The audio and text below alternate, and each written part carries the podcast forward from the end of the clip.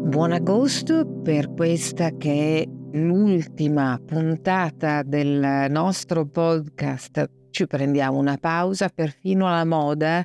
che ufficialmente non dorme mai come la città di New York, in realtà un po', a meno di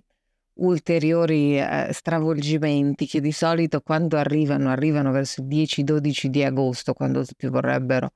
appunto non sentire più parlare di vestiti o operazioni finanziarie attorno ai vestiti almeno fino a fine agosto accadono, però per il momento tutto pare tranquillo. Gli ultimi movimenti li abbiamo visti settimana scorsa con l'acquisizione eh, iniziale del 30% per salire poi fino al 100% di Valentino da parte del gruppo Kering e a questo punto torniamo sull'altro gruppo, anzi su un satellite dell'altro gruppo che è il Caterton, che è questo fondo di investimento molto molto rilevante, che eh, satellite appunto del gruppo Elvemasce, che lancerà un'offerta pubblica d'acquisto iniziale eh, di Birkenstock con l'obiettivo di quotarla in borsa. Quindi le Birkenstock, per arrivare al punto della nostra questione, eh, non solo eh, sono state valutate oltre 8 miliardi di dollari al momento, ma grazie proprio a Barbie, vi ricordate la scena fantastica, ripresa anche nel trailer, in cui si vede Barbie davanti alla weird Barbie, cioè alla Barbie strana, quella che è, diciamo, con cui hanno giocato in maniera un po' troppo violenta, dipingendole la faccia, tagliandole i capelli, che le dice ok, devi andare nel mondo reale. Cosa sceglie? Di appunto di vivere nel mondo reale o il tuo mondo colorato dei quei tacchi e lei per prima cosa dice i tacchi, the high heels, subito. E invece dice no, devi scegliere le Birkenstock ed entrare nel mondo reale. E non è un caso che nell'ultima scena nel, del film eh, Barbie indossi proprio un paio di Birkenstock quando è diventata umana, una donna appunto che non è eh, più una perfezione di plastica ma ha tutte le sue debolezze umane.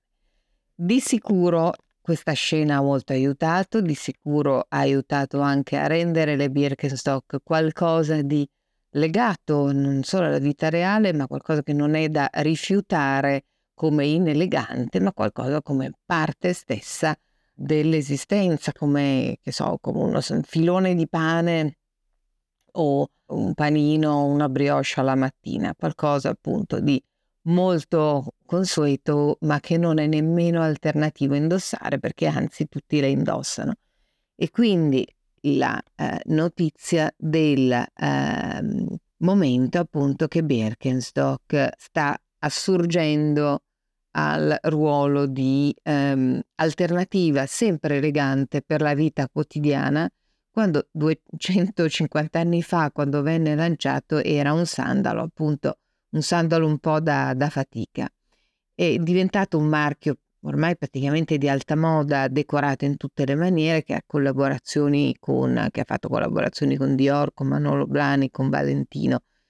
e ehm, ha fatto varianti di etichette anche con Céline e Givenchy.